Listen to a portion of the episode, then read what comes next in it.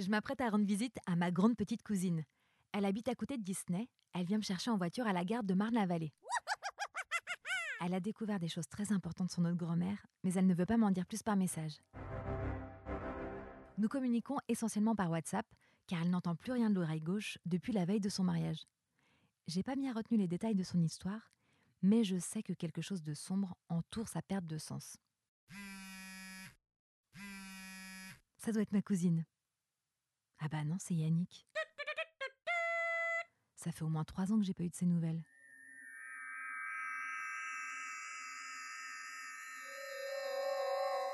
La dernière fois qu'on s'est vu, il avait pris 3 grammes de coke en 6 heures sur mon canapé. J'avais fini par le laisser dormir chez moi et j'étais partie au boulot.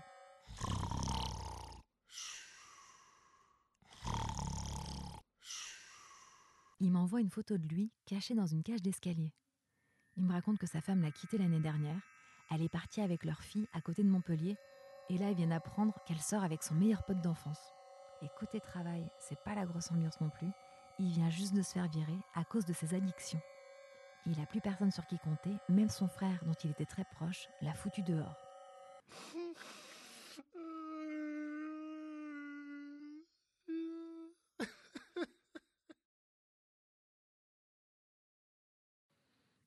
Caroline, vous avez le choix.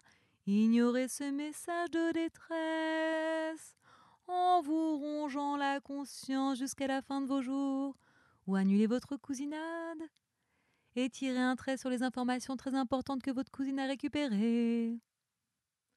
Je prends le joker. C'est trop chaud, je peux pas faire de choix. Et non, c'est impossible. Vous devez prendre une décision, car votre téléphone est en train de sonner.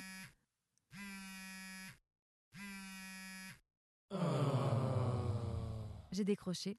Il veut passer. Il a besoin de mon aide. J'annule avec ma cousine du coup. Ah, ça doit être lui. Mon stress vient d'arriver. Je reste calme. Il voit pas que je suis mal à l'aise. C'est très étrange de voir comment, en l'espace de si peu de temps, ces galères se sont complètement implantées dans son regard. Je fais comme si on s'était vu la veille il est dans une merde, il doit 10 000 balles à son dealer, et il me dit que le gars le pisse depuis deux jours, il a tracé son GPS de portable.